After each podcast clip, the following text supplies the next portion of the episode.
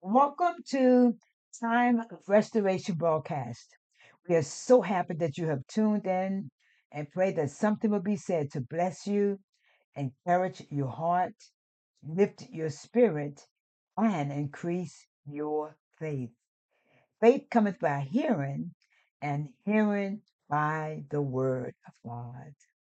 For this is the day that the Lord hath made, and we shall rejoice and be glad in this day.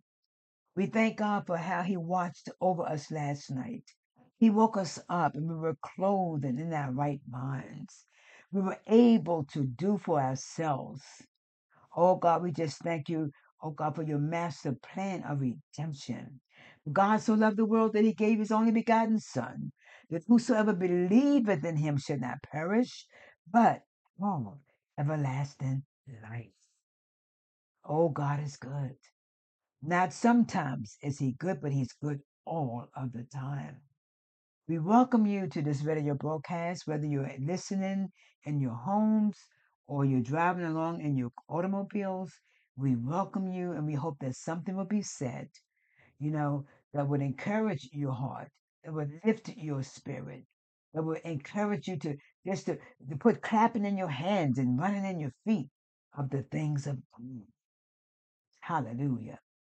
You know, you wonder how people are making it without the Lord. Many of them are not, they're just existing.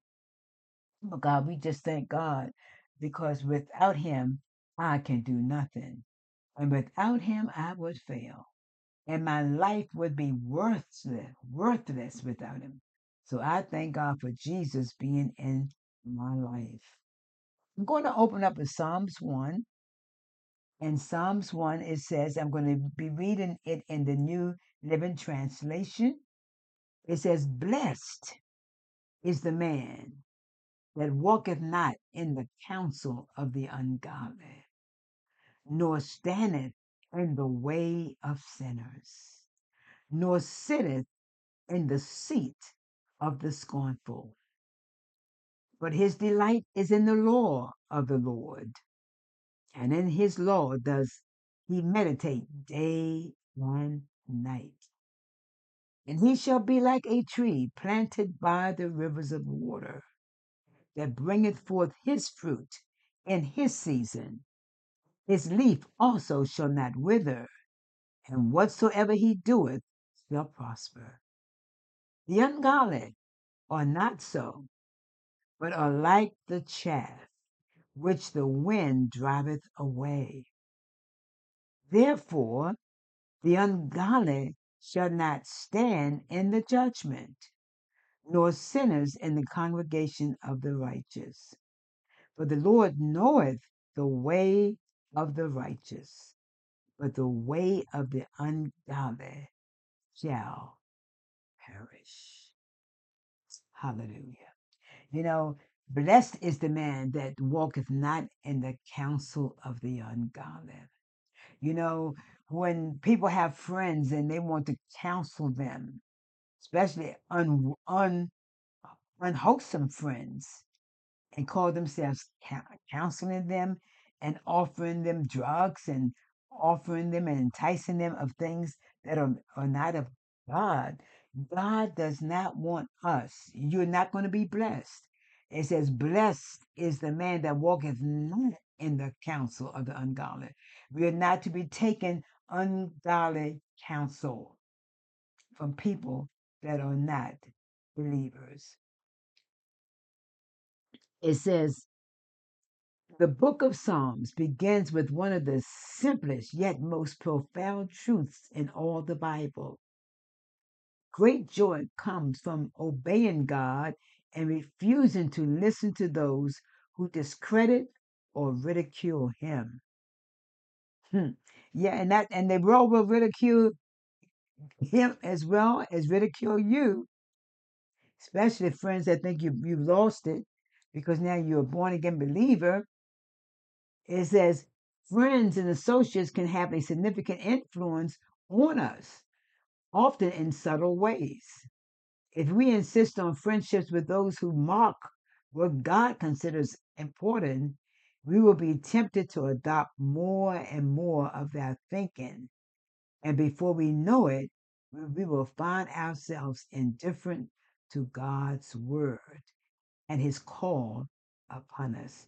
Just imagine, just imagine those who have this careless attitude toward God are no different from those who outright mock him. Do your friends build up your faith or do they tear it down? True friends will encourage you to draw closer to God rather than hinder your relationship with Him. I remember when my husband uh, got saved years ago, and he and his next door neighbor, they were like running butters and drinking butters, and uh, my goodness, they were going to try to persuade him, man, you can still drink. Jesus turned uh, uh, water into wine. So I mean, you can you can you, maybe you, you might let the uh, go, but you can drink wine. But you see, they weren't encouraging him at all. They were not encouraging him. They were trying to influence him that he, and eventually they, they got to him. But but when he when he came to his senses, he was like that prodigal son.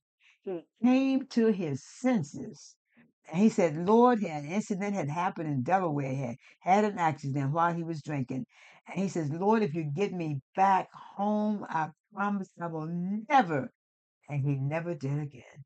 You see, a lot of times friends don't influence you. Blessed is the man that walketh not in the counsel of the ungodly. So you do not need to be walking and listening to counseling from friends that are not believers and not using the Bible as that benchmark. Father God, I ask for forgiveness right now for anything I might have said or done that would hinder this prayer. Lord, I thank you for the privilege and the opportunity that I have to be able to come into the throne room, oh God, the most holy of holies that you have given and made access for every believer to obtain. God, I'm asking today, I'm lifting up leaders of nations everywhere. We're praying for our president, local mayors and governors. God, we're praying in the name of Jesus for war torn areas. God, we're praying for the peace of Jerusalem. We are praying for the body of Christ. Unite us, make us one in the name of Jesus. Lord, I lift up our local assembly. I ask that you will continue to allow it to be a beacon and a lighthouse in the community that as people walk past, they will be compelled and drawn in. Oh God, because I know restoration is a healing station, a saving station, a deliverance station in the name of Jesus. God, today we are praying for Pastor Kenneth, his wife, his children, his great grandchildren, everything that concerns him, God. We thank you, God, for moving by your divine intervention. We are praying for Adam's Father God, that you will continually be praying for Tanisha and and and and, and Andre and and and, and uh Jada, Lord. We're praying for his mother, God, that just just lost a son. Uh, hadn't even been a couple of months ago, and here his her only next son is sick in the hospital. So we're lifting up not only you know uh Tanisha, but we're lifting up Ellen, his mother. God, that you would be the lifter up of her head and encourage your heart, oh God. In the name of Jesus, we're lifting up bereaved families everywhere, everywhere that people have lost loved ones. God, we're asking that you would sustain them and be that comfort, oh God, that they too shall uh, live through this grief and they will recover. God, we are praying today. We are coming against the spirit of hatred, strife, bitterness, the Antichrist spirit. Oh God, we're coming against every spirit that's not of God. We're coming against the works of Satan. We render him powerless in the minds of people and in the lives of people. God, we're asking that you would make hearts of stone, makes them heart of, make them hearts of flesh. God, we are thanking you, oh God. We're praying and asking that robbers and rapers and uh, would be uh, murderers would be apprehended. God, we're lifting up the family, the security guards that were murdered at Macy's, oh God. Lord, that that that we lift up their family, God. Sudden death, horrific, horrific. People think they can come in and steal, and they're they're doing their job. And then he's gonna come back and kill and stab the man to death.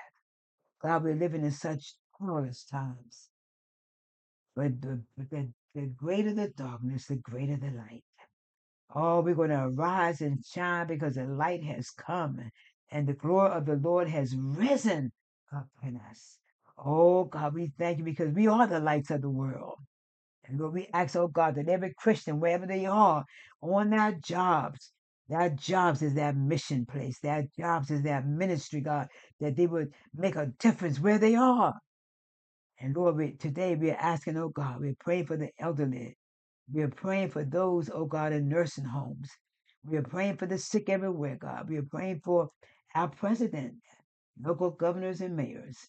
We're praying for the school systems. We're praying for the protection of children as they go to bus stops early in the mornings. God, we're praying for Little Restores Learning Center, praying for every staff, every teacher. Oh God, touch, touch, touch, and make whole. We're coming against the spirit of depression, oppression. Oh, people shall live and not die and declare the works of the Lord. Oh, turn your worries into praise.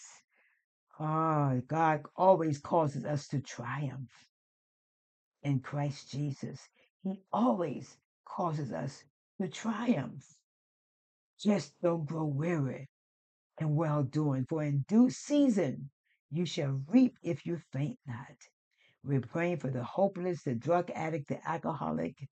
Lord, we're praying, oh God. We're praying, oh God, against uh, addictions of all sorts, of all sorts, even the gambler that's addicted.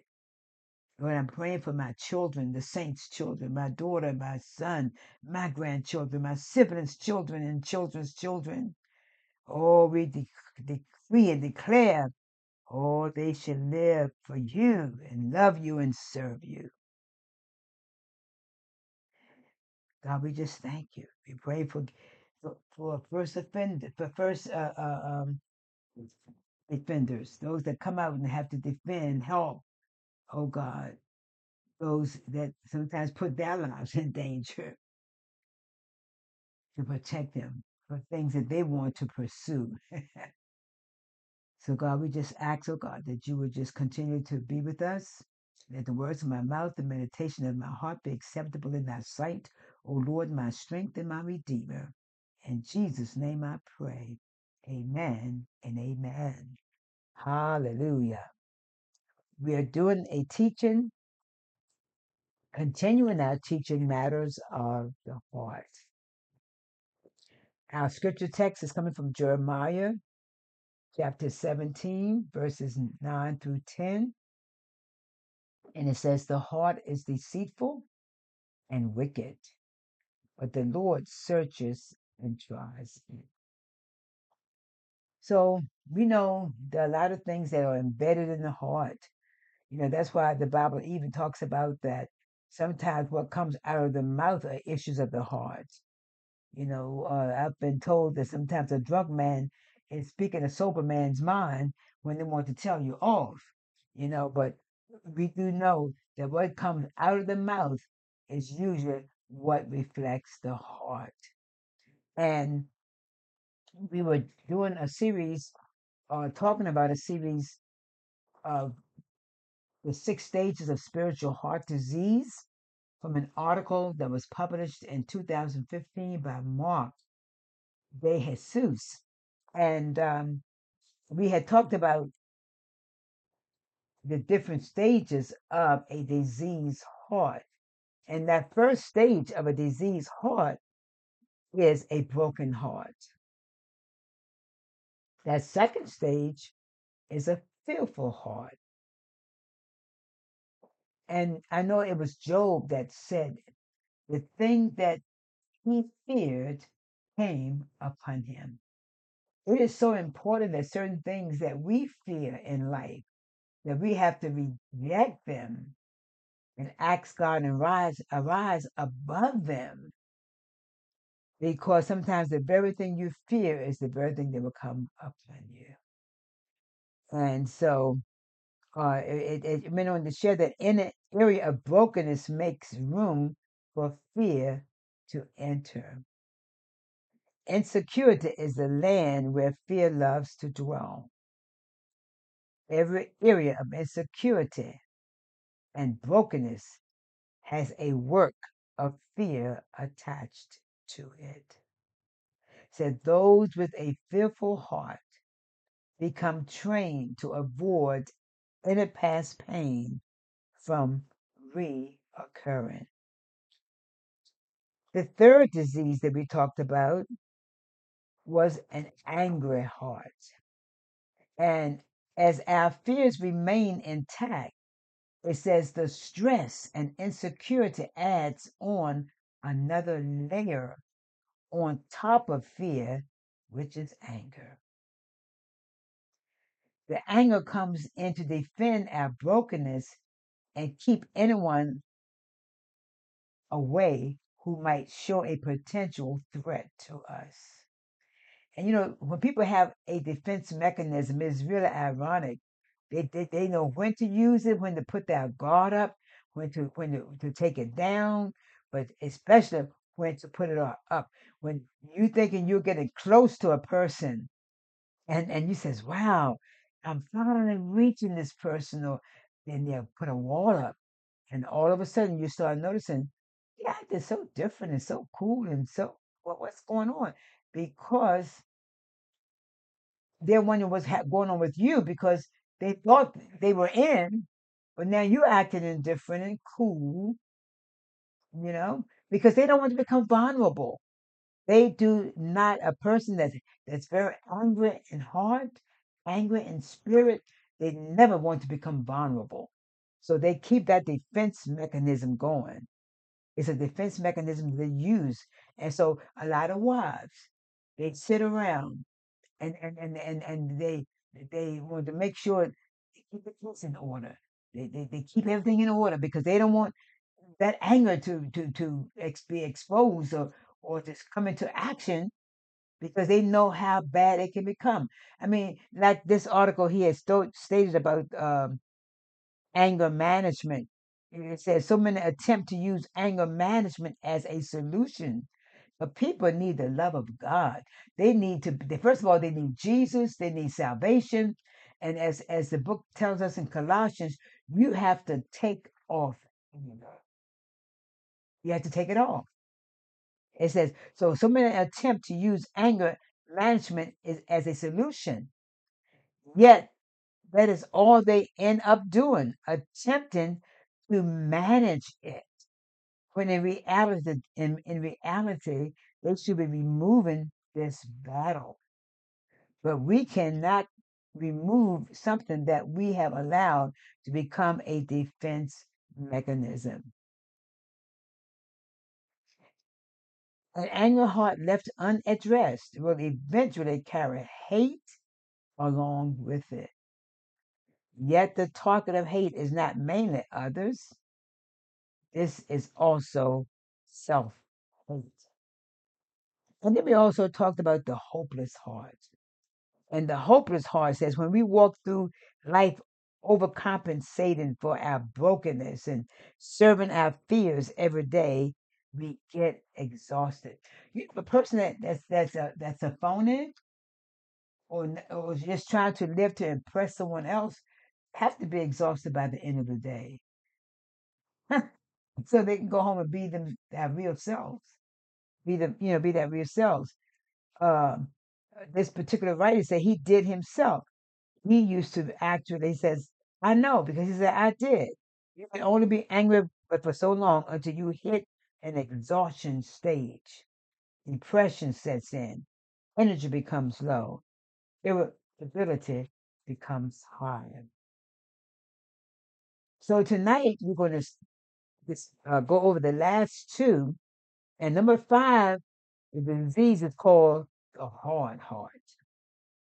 At this stage, even hope deferred can be healed by walk through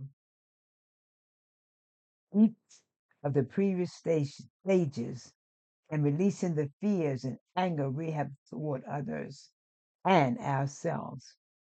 But when we neglect this, we develop another dangerous condition a hard heart. At this stage, the heart has lost its ability to believe. A callousness forms around the heart. So even when a passionate message of freedom is delivered, the eyes are veiled and hearing is dull. Now, you know, that is sad. That is sad. You know, and you often hear me pray about, Lord, change stony hearts and make them hearts of flesh. Why? Because hearts of flesh are pliable. Stony hearts is hard to even break through. They're not even pliable. So he goes on to say that hard hearts don't hear encouragement or hope anymore. It takes a divine work of the Holy Spirit and the person's willingness for a hard heart to be opened. Please understand, when I talk about a hard heart, I am only not addressing someone who is not a Christian and is resisting the gospel. I have crossed paths with hundreds of proclaimed believers that carried a hardened heart. They talked about times in the past, but they have nothing current they are growing in. They are manifesting the same ways and patterns for years with no new change. This is a sign that hardness is present. Wherever there is a hardened callous in our heart, we become more resistant to the transformative work of God. We become more stubborn in ways that need change. Pride pushes people back from seeing our vulnerabilities. Our hurt becomes an idol. Most of all, we lose momentum in growing. The only solution to a hard heart is the act of humbling ourselves before God as well as others. When we do this, we position our hearts for the hardness to melt off and tenderness to take residence. My God, humble thyself in the sight of the Lord, and he will exalt you in due time. The last disease is numb or checked out heart. Getting to this stage is deadly. Of all the people I have worked with for over 20 years, the numb and checked out heart has been one of the most challenging to help. When the heart is engaged, the possibilities are endless for change. When it's at its at this stage, it can seem nearly impossible to break through. The numb or checked out heart has also become a more common condition today. Although the previous heart conditions listed here are dangerous, when unchecked, this stage is lethal. You can minister a hundred you can minister a hundred tons of nuclear love from heaven, but you will still get nothing. Very little engagement, very little heart connection. You can see it in their eyes. Lights are, are on, but no one's home. Try to help a key area in their life and they check out. They may be present in the room, absent emotionally. People at this stage have either given up tending to their heart or never did so to begin with. Those who have become weary with their heart pain, anger, and fears can often slide into a place of numbness. The pain becomes so unbearable confront that checking out becomes a programmed way of living. They can go to work, pay their bills, and say thank you, but inside they are numb. A numb culture. In fact, we have a numb heart, disconnected culture. Millions of people watch a show called The Walking Dead, which I believe it is a reflection of the conditions taking place in the hearts of people. They don't see their need for heart healing and they walk around like zombies. Quite often, they don't even care. They wander around in life without ever tending to what matters most. This numbness drives everything. They rise, uh, the rise of mental illness goes uh, back to a lack of love reference. The body knows when love is not present. When someone lacks proper love in their heart, their uh, physiology, um, the physiology can recognize uh, the signals and break down. This is one of the reasons I believe we we're not seeing a dent made into the world of medical health. People's bodies are breaking down because they feel separated from loving relationships with God, themselves, and others. They live on an emotional prison. The problem is they are so checked out, they have no ability to recognize that inwardly they are dying. So,